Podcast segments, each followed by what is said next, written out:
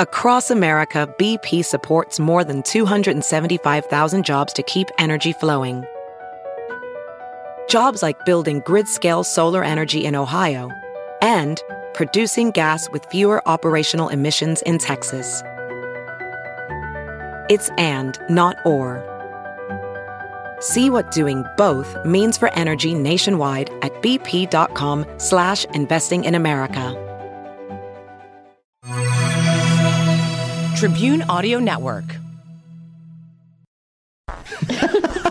I'm sorry. I don't even know what it Leanne's is. already laughing. Executive producer Leanne knows this is a good one. If you had to be stranded on a desert island with one of your Fox 6 peers, who would it be and why? Oh, wow. Oh, man. From the Fox 6 studios, this is Open Record. We are investigative reporters breaking down the big stories, what it took to get them, taking you behind the scenes. It's the stuff we couldn't tell you on TV. On today's episode, a matter of life and breath. A grieving father's story that's sparking a call for change in how choking is handled in schools. Plus, it's the biggest complaint we get robocalls, the reason not all of them are bad, and the difficulties getting scammers to hang up. Hello, I'm Amanda St. Hilaire here with Brian Polcyn Hi, Amanda. and Jenna Sachs. Hello. It's the kind of thing that keeps anxious parents up at night. What do you do if your child starts choking? And what if it happens when someone else is watching them? A distraught father called the Fox 6 investigators after his nine year old son choked to death in a school cafeteria. And Brian, this is something the father thought really could have been avoided. He sure did. And, you know, I, I noticed, by the way, I'm sitting here with two mothers. You know, you, Amanda, mother to be, Jenna. You already have children, so you can imagine what uh, what Mr. Megna was going through. His son Sam was attempt, attending a summer school day camp at Milwaukee Public Schools. This was a couple of years ago, and uh, his son in the lunchroom suddenly starts choking on pancakes.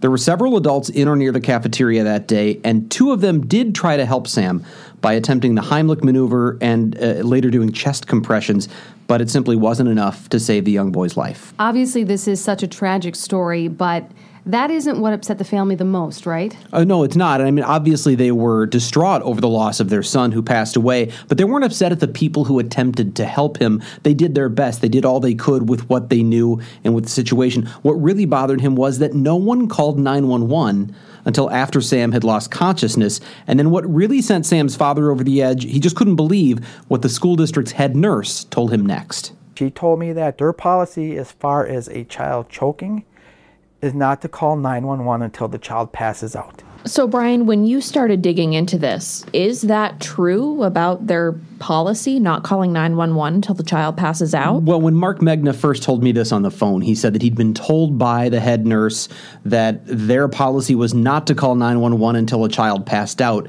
I thought, is that really? I mean, he's telling me this is what they said. Maybe he was grieving at the moment. Maybe he heard it wrong. So, of course, one of the first things I did was ask Milwaukee Public Schools, is this your policy? And if it's not your policy, did your nurse really say this and why? Or maybe did he mishear it? I never got any direct response to that. I certainly never got any contradiction that that was their policy or that the nurse said that to him. But your investigation found that CPR training recommends calling 911 right away, right? Well, yeah, and, and it seemed like maybe a no brainer that you'd want to call 911 in an emergency si- situation, but we don't run across, I mean, I've fortunately never run across a choking victim, a person in the middle of choking. It's not something we practice very often. So you might think the first thing to do is jump right in, start trying to dislodge whatever the item is, and then once you're in it, you're focused on that. And you think, I can save this person. I can save them right now. And, and if I do that, um, you can maybe avoid the need to call 911. But 911 trains, they strongly emphasize call 911 immediately.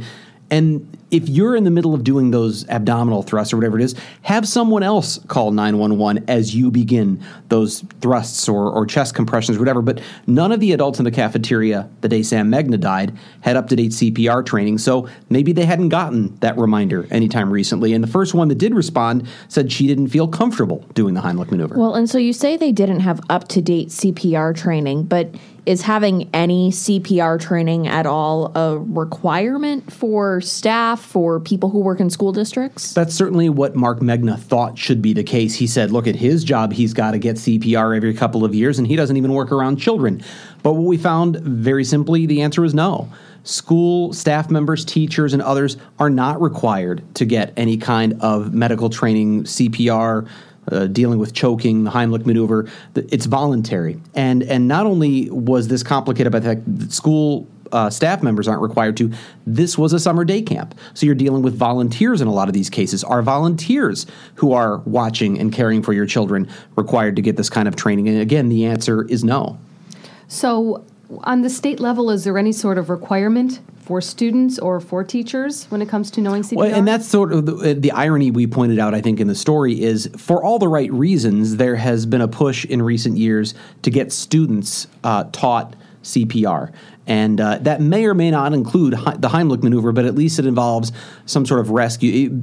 you come across someone who's passed out, someone who's having a heart, a heart issue, a basketball player that collapses on the floor we want students to grow up and become citizens who know how to handle these sorts of things. So, legislation was passed a few years ago to require all students in grades 7 through 12 at least one time in that time period to be trained in CPR before they graduate. So, we're training, we require that students get this but not the people who are in charge of those students.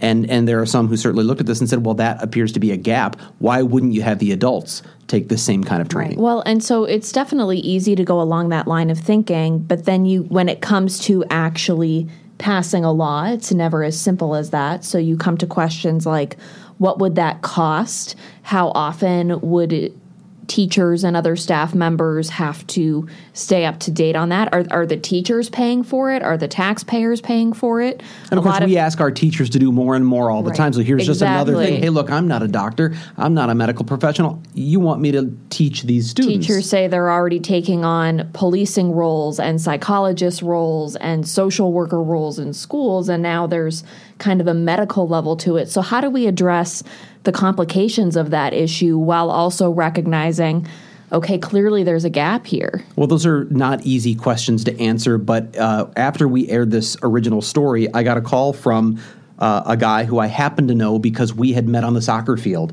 and just outside of, of work, um, a state representative named Daniel Riemer. He represents Mark Megna. He lives in his district, Mark does. And th- he and his staff were watching this story and said they were just overcome with emotion and watching what he'd gone through. This is one of his constituents, and he thought that people ought to know what to do in those situations. So he took this on as a project. What can we do to help get adults who are in charge of the care of children better prepared in this kind of situation. So he did an interview with us to get the word out about his interest, and he started working with stakeholders. He started talking to the American Heart Association, Children's Hospital of Wisconsin, and I believe he's also reached out to and spoken to the teachers union. Again, a little more difficult discussion there because they don't want to talk about whether they support a concept like this until they know there's a bill that says this is exactly what it'll be. And it's there's one a liability thing, issue too. Well, and there's one thing to conceptually say we want want people to be better trained, but the devil's always in the details. What does that mean? I can't get over how heartbreaking this is, not only for his family, but for the people who were there that day, maybe the other kids who saw it. I'm interested in what other states maybe have done? You know, are they doing it differently when it comes to requirements than Wisconsin is? Some are, and we there there was a, a website, and I don't have it off the top of my head here, but there was a, a website that tracks this, and they go state by state to look at what legislation uh, has been passed in terms of requiring specifically looking at whether students are required to get this training and whether staff members, teachers, are required to get this training. And in, in when we did this original story, we showed a map, and you see every state surrounding Wisconsin was highlighted has some sort of legislation. And in some cases, that may be as simple as only gym teachers and sports coaches need to know CPR. Some, it was all teachers are required to get this before they can even be certified by the state. And in other cases, it was somewhere in between. Wisconsin is the only state in the region that was blank on that map. There is no requirement for staff members. Students, again, are now required to get this training at least once, so that's a step in the right direction. But there is certainly comparatively, looking at other states around us, there's a gap in that kind of training for adults who are in charge of kids. So, where do things stand right now, and where do they look like they're going? Because if I remember correctly, this story aired about a year ago. So, The original story, yeah, uh, and, and then it, just very recently, before Christmas break, I believe it was, um, I spoke to Representative Riemer again, who'd gotten a little further along with Children's Hospital and the American Heart Association, which have a joint project called Project Adam. Now, Project Adam was actually responsible for getting AEDs placed in schools all over the state of Wisconsin. That was a big achievement. Um, but the, now they're looking at not just CPR training, but maybe the bigger picture of should schools have emergency plans for this kind of thing that every staff member is trained in and how do you do this in a way that's collaborative that you get teachers and others on board with as opposed to punitive that says you have to and you're going to have to figure out a way to pay for it. That's where this becomes difficult. If you say as uh, you know members of the state legislature teachers you have to get this training and go find a way to pay for it you're going to find a lot of opposition Have you heard from teachers about how they feel about it? Did you reach out to their union? I did reach out to uh, the Milwaukee Teachers uh, Education Association, and I and the only response I got was they really want to wait and see what's in this legislation before they can take a position. And I, as I said before, I think in concept they probably support the idea of having staff members be better prepared. But when there are already so many requirements on teachers. Um, looking at a, an unfunded mandate, for instance, would be something they probably wouldn't support. So, where this comes down in terms of details may dictate where their support is. So, of course, we're talking about systemic change, but nothing is stopping individual school districts from developing their own policies. Has Milwaukee Public School District changed any policies since this incident happened? I, I know they weren't exactly eager to speak to you about this issue. No, they didn't do an interview for the story, and they really didn't offer much in terms of response. In fact, from the very beginning, what got Mark Megna to reach out to us in the first place was what he felt was a very uncaring response, in his view, from Milwaukee Public Schools. There was an internal investigation done. That was what discovered that none of these people who were there that day, the adults in the room, had had up to date CPR training. And, and uh, Mark Megna had to fight to get the records of that internal report about the death of his own son. Mm-hmm. He said he really had to fight and fight and fight, and he finally got the report. And when he got it, he couldn't believe what he was reading. And he went back to the school district and didn't feel he'd gotten much of a satisfactory response. He told us in the original interview he didn't even get so much as a, we're really sorry that this happened. He says the district sort of took on a defensive posture as though litigation was coming. And in fact, that's what Milwaukee Public Schools told us. When I asked for an interview, they said because of uh, I, they either use the term potential or pending, but I think they use the term pending litigation. Um, and I asked Mr. Megna, are, are you suing or planning to sue? Have you threatened to sue Milwaukee Public Schools? And he said he couldn't find a lawyer who would do it. It's a government entity. And so he said, no, there's nothing on the table. But because of that, we really didn't hear much from MPS. And your original question was, have they made any changes?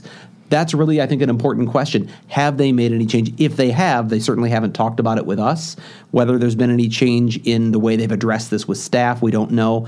Um, what I do know is that as a district, their emergency response plans don't really specifically say anything about choking.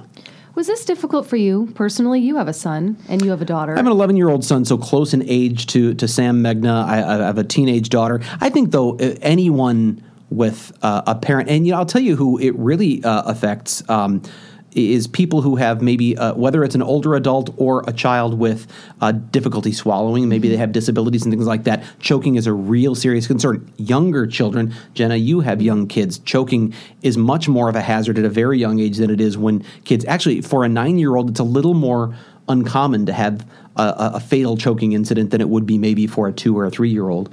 Um, but I think it's a concern for any parent. There's that moment where everything's fine and suddenly it's not. And would you know what to do in that situation? I think it's it's terrifying. Well, and really, when you did this story, it was it affected me a lot because it you didn't run away from the emotion that is behind it, but there were also a lot of facts and a lot of big important issues to dig into. So we have posted that to our page because I do think you need to watch the video to really understand the um, the the father's perspective and and seeing that interview and the home videos of Sam. Um, that was a really powerful part of all of this.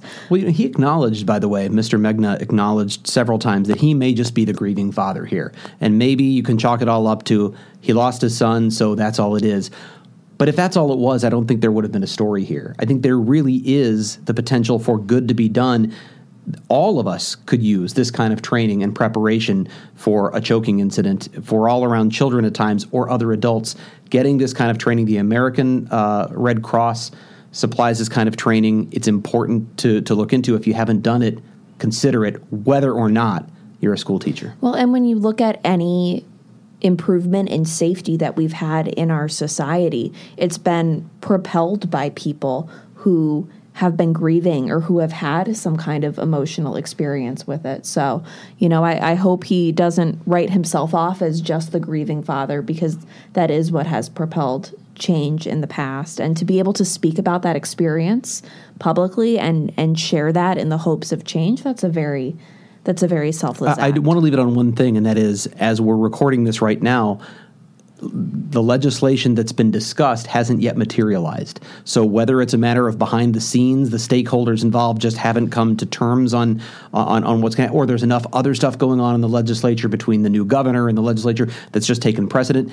The budget's happening now. There hasn't been uh, a, a, a, bill that's come forward. So this isn't resolved. There's more to be done in, in this way if there's going to be uh, something more done in terms of training. Well, please remember this story all started from a phone call from Sam's father. So our job is to investigate.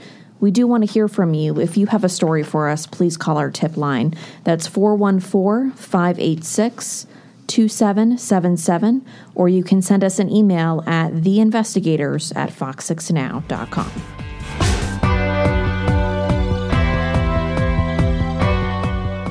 Okay, so it's the number one consumer complaint unsolicited phone calls, specifically robocalls from scammers and telemarketers. Number one complaint, but how bad has it gotten? So the FCC is now estimating, get this, half of the phone calls you get this year, half will be essentially spam. But they're not always so easy to catch, right, Jenna? Oh, far from it. And isn't that a depressing thought? It is because I keep getting them all day, every friends day. or people who want to actually talk to you. Right. It's gotten so bad that an estimated 90% of those scam calls will come from a familiar caller ID number, even though the caller will not be local. A trick, tar- it's trying to get you to answer the call, uh, known as spoofing.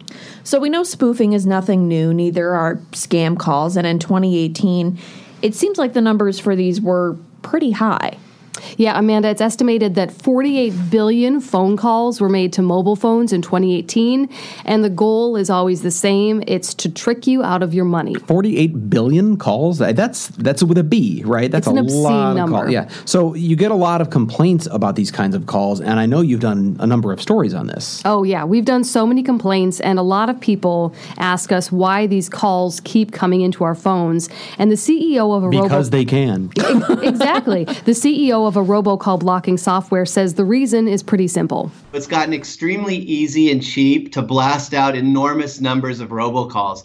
If I wanted to, I could robocall everybody in the city of Milwaukee for about $100. So, obviously, this is a problem that isn't going away anytime soon. In fact, it's getting worse every year. The number of robocalls went up 60% last year. And I've really noticed that. I mean, I'm sure we've all noticed. If you have a cell phone, it, it- these things are ringing me several times a day. But you've also got important calls coming in, so you sort of feel like, unless you know for sure, you've got to answer Well, especially as a reporter, we get all sorts of calls to our cell phones that from numbers we don't recognize. right, Exactly. yeah. And then you answer it and it's a robotic voice or there's nobody there and you feel like you've been tricked. Well, and now with cell phones, because even if the area code is different, people calling you from their cell phone that they've had for 10 years, they could have a different area code. Um, I've had to apologize a few times for sounding short when I've answered the phone because I thought it was a scam And it was a legitimate And it was a legitimate person trying to get in touch with me. Now, Jenna, I know sometimes with stories, That's your excuse for being short with them. I, I will stick to that, Brian. So, Jenna, I know it can be tough to get people to talk to us for certain stories, but it sounds like people really wanted to talk about this issue. Right. We do something in TV news called MOS. It stands for Man on the Street. And that's where we go up to random people on the street and we ask them a question about something. Sometimes it's really difficult, like if you're asking about a political issue or something Because you have to explain what you want to ask them about before you can get their Right, reaction you have this to it. pitch like, "Hi, I'm Jenna with Fox Six. Can I talk to you about this story?" Um, it's easy if you're talking about two things: the Green Bay Packers or robocalls, because everybody hates robocalls. I could just walk up to someone and say, "Hey, want to talk about robocalls?" And yes, they all they almost always say 20 yes. minutes later. Right, they're just fueled by hatred for all these calls that are coming into their phone. Well, and they're different kinds of calls because it's not. This isn't all coming from one source, right? No, it's coming from many sources, and many of them are overseas, which is why they're so difficult to catch and difficult to prosecute. And the, the government is having some luck, but there are just so many people who can do it, and it's so easy to do it. You just have to be behind a computer um, with an internet connection and the right software, and you can send out calls to every single person in Wisconsin if you wanted to. Now, one thing I want to use the term in some of these there are and there are lots of scam calls, straight up outright scams. They're trying to rip you off.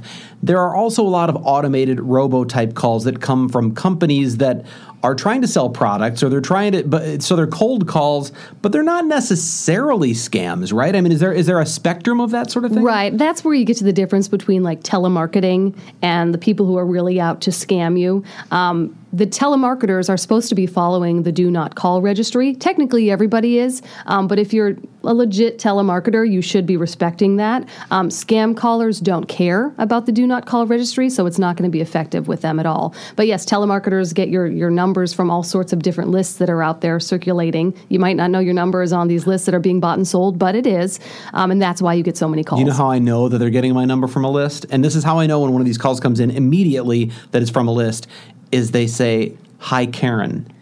For some reason, my number's on a list somewhere and they think I'm Karen. Right. In fact, in the most recent election, the election for state supreme court, I was getting text messages from both of the candidates or the candidates, you know, committees or whatever they were, but I was getting these automated text messages and they would say, "Hey Karen, glad to have you on our team." See, and I they thought, think I'm Daniel.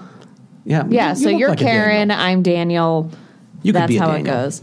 So, Jenna, I know lawmakers are pushing to do something about this. It'd be a really easy win, get them good points with their constituents. What's going on with that? So there are a lot of things that are being efforted, and some of them will make a difference, and some of them won't. Like here in Wisconsin, we've got bipartisan lawmakers who want to make spoofing illegal, and that's great because it kind of gives.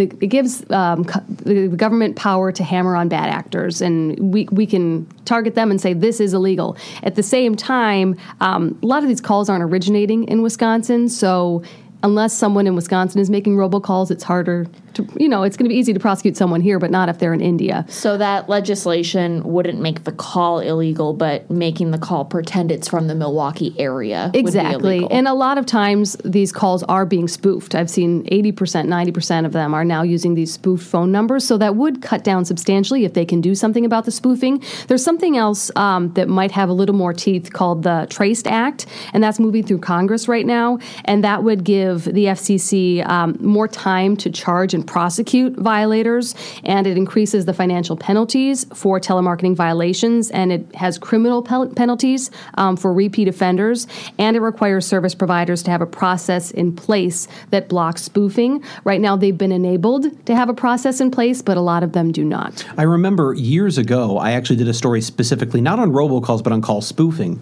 We actually spoofed a state lawmaker as sort of a, a, a lighthearted prank to demonstrate the. And, and it made a really good point. But what I recall from doing that story was the companies that uh, that allow spoofing. There's there's one called uh, I think it's just Spoof Call. We interviewed the director or president of the company, and and he gave the defense of spoofing that there's a legitimate you know because we asked "What- what's the legitimate purpose of this?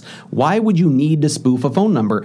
And they explained that say for instance you have a doctor's office, but you make a lot of calls from your cell phone, and you want the doctor's number, the office number to show up instead of your own. Or uh, let's say there's a snow day in your school district wants to notify all the parents and they want to send out a text message or a, a, a robocall to everyone. Those are legitimate reasons that we need robocalls, and it's important to figure out which calls are legitimate and which aren't, and that's going to be the challenge. What can people do on an individual level? Because as we talk about a lot on here, legislation, maybe it will form, maybe it mm-hmm. won't. It could take a while. But in the meantime, how do we protect ourselves? Well, first of all, don't answer the phone. If it's not a number you Ever, know for any it's reason. A, it's a good rule. I know it stinks, but try not to answer the phone if, it, if it's Denise. important. That's why I didn't answer the phone. Right. Just in case you were a robocaller, I can't help myself. Well, if it's important, they're going to leave a message. Also, never follow any prompts. If they say press one, don't. Sometimes they just want to confirm that this is an active line. Um, don't answer any questions. Don't engage in conversation. Don't say yes or no because your answer might be recorded and used against you. And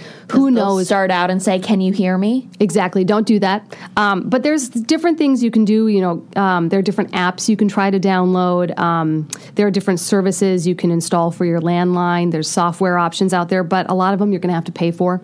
Um, like AT and T and Verizon have things you can download and try to use to block um, these calls, but you have to pay for them right now. You know, eight ninety nine a month, six dollars. How do those even work though? Because I I mean, I understand you can block an individual number, but if the numbers keep changing, how do you? It's like chasing a moving target. that's part of the challenge, but they can track where these calls are being generated from. And if they're seeing large volumes of calls coming out the same way, um, they should be able to track that those are not legitimate calls. It's very You complicated, know, we have but these traceback efforts I just wonder. We have spam filters on our computer that have gotten better at sort of filtering out those things. And every so often, a legitimate call slips into the spam folder, and you've got to figure that out and, and make you know mark it as a safe sender or something mm-hmm. like that.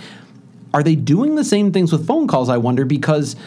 It's the same concept. It's just with calls instead of emails.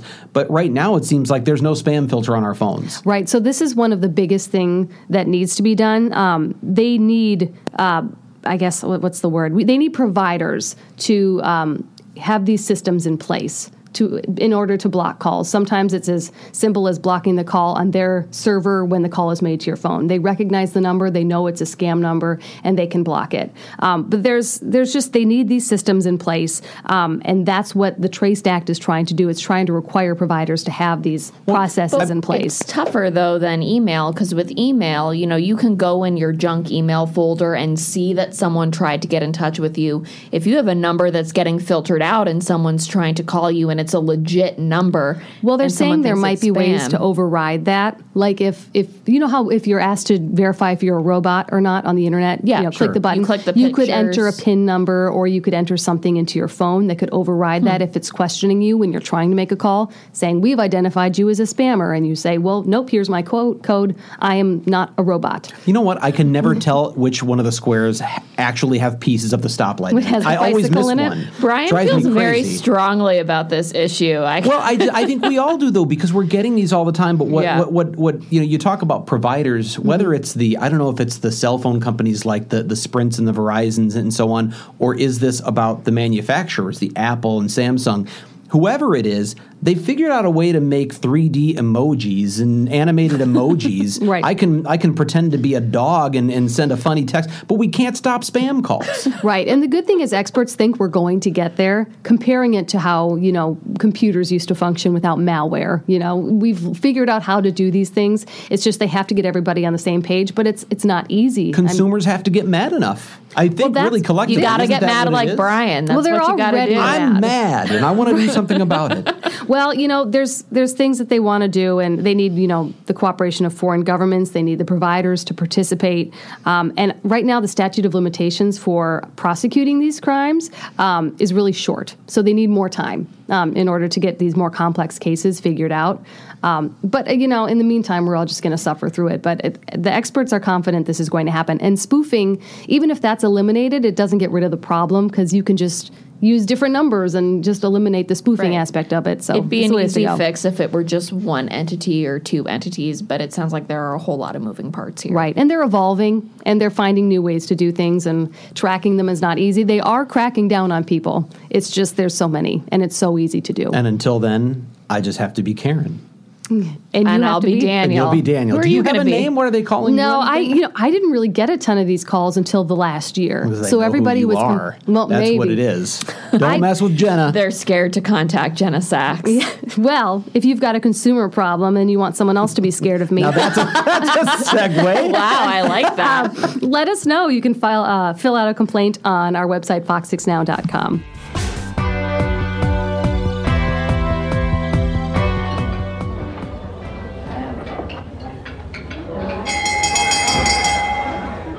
So that's the dinner bell, which means it's time for our dinner party question. This is a weekly segment where we answer questions we most often get asked as journalists at parties or events or just when we're out and about. This is my favorite segment, not because of the bell, not because of the question, just because every time we talk about these are questions we get asked at parties, I'm like, I go to parties according to this, but I, ha- I don't know the last party I've been to. This is been the to. part where Although, Brian verbalizes All right, his I guess maybe feelings like that he needs more of a social A life. Game of Thrones watch party counts, right? Okay, that counts. Yes. Sure. All right. So here's the catch: we have no idea what the question is. There are several envelopes. Uh, we've restocked. Actually, we've got a whole bunch of envelopes in front of us, and we're going to pick one at random. And I believe it's my turn this It is week. your Am turn, right? yes. Okay. So Go for it. Um, where do we go? Which one feels like Right it has a really good question? I think it's not. I think it's this one. Okay. We'll see. Don't disappoint us, Brian. Might have a good question. I can't guarantee I have a good answer. There we We'll go. see. Okay. Just started this already. If you. I'm sorry. I don't even know what it is. Leanne's already laughing. Executive producer Leanne knows this is a good one. If you had to be stranded on a desert island with one of your Fox 6 peers, who would it be and why? Oh, wow. Oh. Putting us on the I hope one of the other questions isn't if you had to be stranded on a desert island, who would you last want it to be? Because that's a whole different want it to be. conversation. Okay. Well, and the and why part I feel like is a crucial portion. Who would you want it to that be and why? Um, all right. sh- sh- who, who wants to go on this one? Do you have some, Well, I'm something? trying to Jenna? think of who's the most resourceful. Yeah. Like, do we Oh, have anyone thinking outdoorsy practical. who be able to like fish or hunt? Could, could it be former Fox Sixers? Because if that's the case, I might go Gus Gnorski. I mean, he could probably m- manufacture tools out Well, of tell people who Gus was. So Gus Gnorski, for many, many years, for those, I, I, you know what? If you're probably listening to a podcast, you might be the generation who'd say, "Who's Gus?" But Gus, for many, many years, uh, a reporter with Fox Six, but also Fix It guy, and he had his, his Ask Gus Fix It show in the mornings. And um, so, when it comes to resourceful, I would think Gus knows how to get things done on the island. Maybe I don't know, but that's only if it's former Fox Sixers. I seriously can't. I was up an thinking more like No. entertainment, like Ted Perry.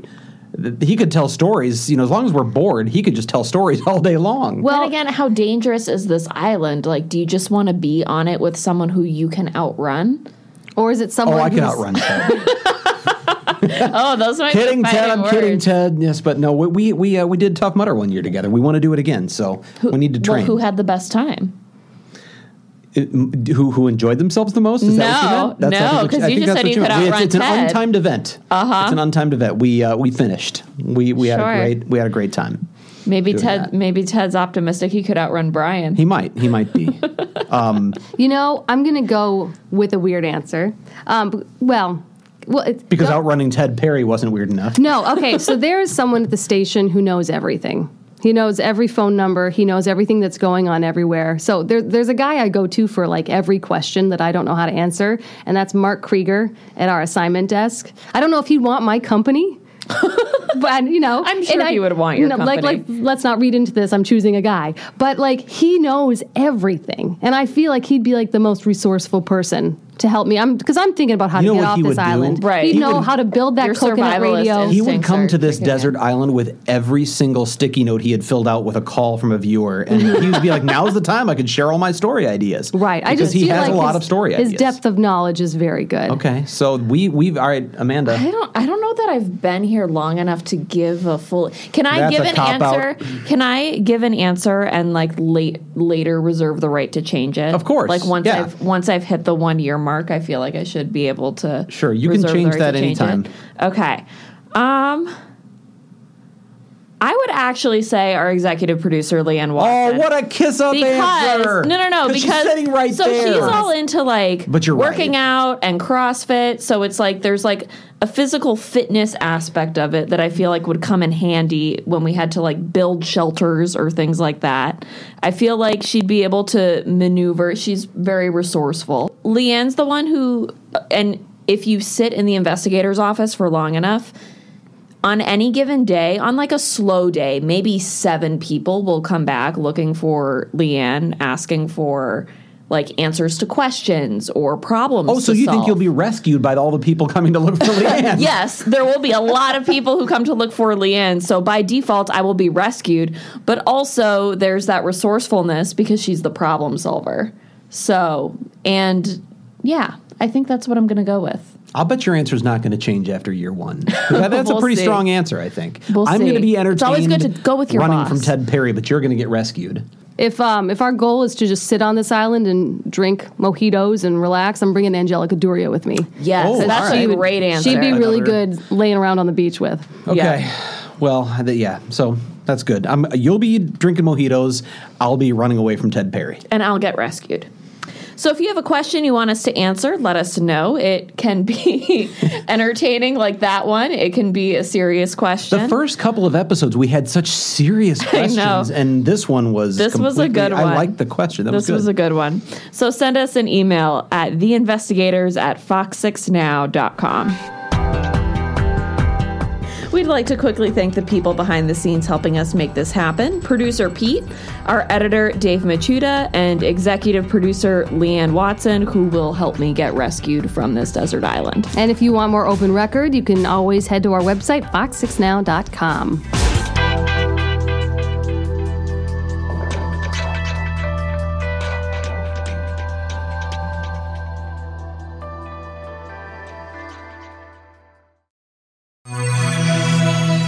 Tribune Audio Network.